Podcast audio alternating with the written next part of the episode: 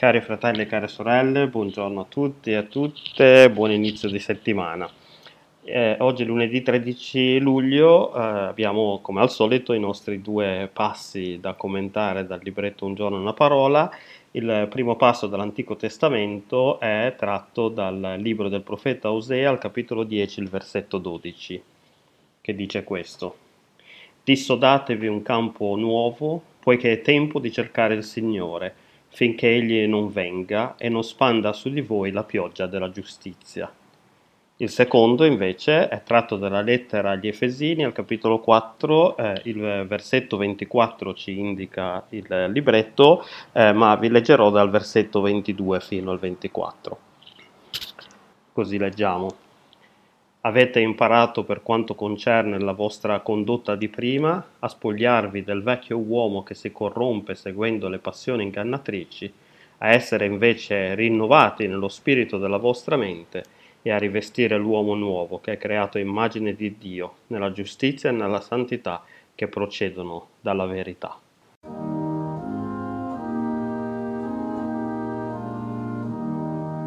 Prendi, oh Dio, la vita mia, consacrarla voglio a te,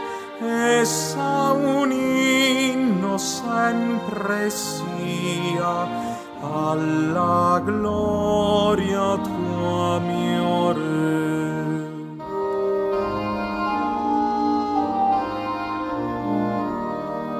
Prendi, prendi la mia voce, il tuo nome a celebrar, il messaggio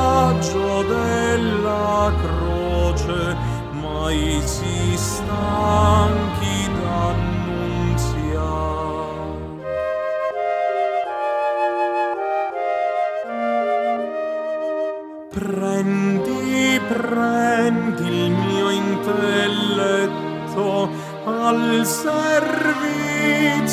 del tuo per, del tuo trono al piede metto le mie forze,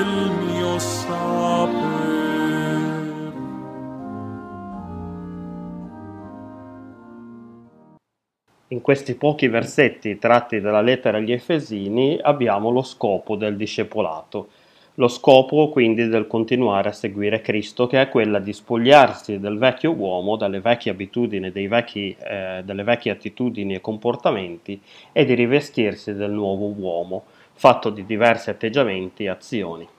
Questo spogliarsi e rivestirsi è conseguenza del rinnovamento della nostra mente che non avviene da un giorno all'altro, ma è un processo continuo che non finirà mai, almeno da questo lato dell'eternità, e che progressivamente ci formerà sempre più ad immagine di Cristo.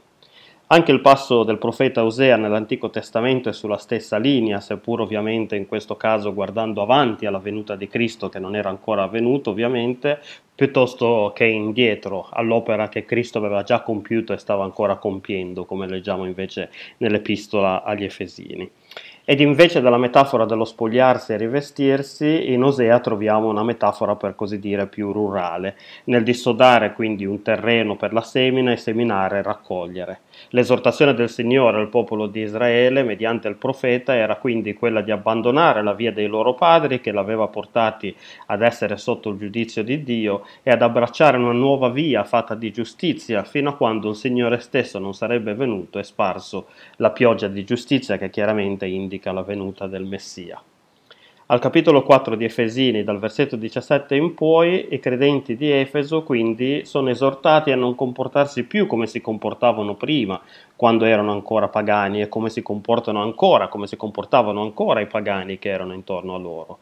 cioè come leggiamo al versetto 18 con l'intelligenza ottenebrata estranei alla vita di Dio a motivo dell'ignoranza che è in loro, a motivo dell'indurimento del loro cuore. Ma ora che avevano conosciuto Cristo e la sua via, cioè i suoi insegnamenti ed i suoi esempi, avrebbero dovuto abbandonare la vecchia via per abbracciare quella nuova. Lo scopo del discepolato quindi non è solo quello di accettare la grazia, dono gratuito di Dio mediante la nostra fede in Cristo e attendere che la vita terrena si concluda per poter godere della presenza del Signore eternamente, ma dal momento che accettiamo la grazia di Dio questo comporta dei cambiamenti in noi continui che avranno quindi degli effetti sul nostro modo sia di pensare che di comportarci. Infatti l'autore della lettera agli Efesini, a partire dal versetto 25 in poi, comincia a dare delle istruzioni pratiche su ciò che questo spogliarsi e rivestirsi e questo rinnovamento della nostra mente significa cioè abbandonare la menzogna e dire invece la verità, arrabbiarsi contro le ingiustizie sì, ma senza lasciarsi sottomettere dall'ira, non rubare più per chi rubava prima ovviamente, ma comportarsi onestamente, eccetera, eccetera. Quindi la grazia del Signore non ha solamente una conseguenza sul nostro stato spirituale, ma anche su quello pratico, perché ci rinnova a partire dalla nostra mente fino ad arrivare al modo in cui noi ci comportiamo. Questo cambiamento non è però completamente esterno a noi, altrimenti il Nuovo Testamento non avrebbe usato parole di esortazione per lo spogliarsi e rivestirsi, ma lo avrebbe espresso in maniera più descrittiva, diciamo, cioè quello che accade a noi naturalmente mediante l'accettazione della grazia. Questa metafora dello spogliarsi e del rivestirsi non la si trova soltanto qui in Efesini, ma è un tema molto trattato in tutte le lettere del Nuovo Testamento.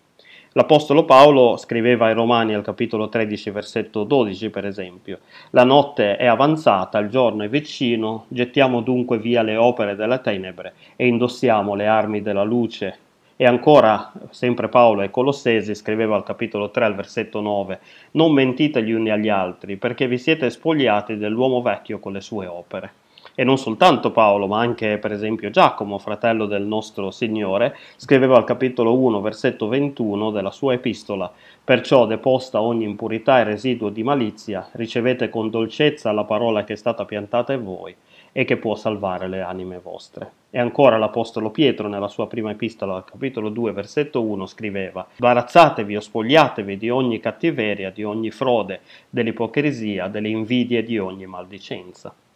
Come possiamo notare benissimo, i verbi utilizzati in questi passi sono tutti verbi imperativi, quindi che presuppongono un'azione anche da parte nostra. La grazia del Signore, mediante lo Spirito Santo, certamente produce un rinnovamento della nostra mente, ma poi c'è anche bisogno di una nostra decisione, se lasciare che il nostro comportamento segua questo rinnovamento, oppure continuare a comportarci alla vecchia maniera, senza che quindi il rinnovamento della nostra mente abbia un effetto concreto anche sul modo in cui noi agiamo.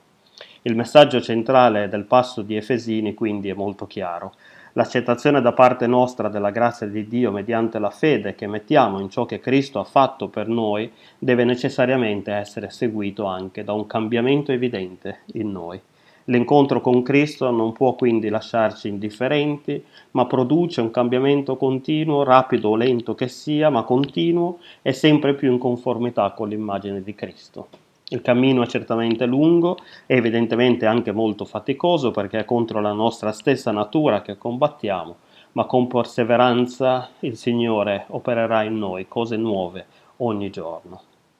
Per concludere, allora vorrei leggervi una bella preghiera che troviamo nel libretto Un giorno una parola per oggi, che è la preghiera di Maria Husing. Signore, tu conosci il mio cuore il cuore ansioso che non osa nulla, il cuore orgoglioso che non vuole nulla, il cuore che sopporta ma non si muove, che è pieno di amor proprio.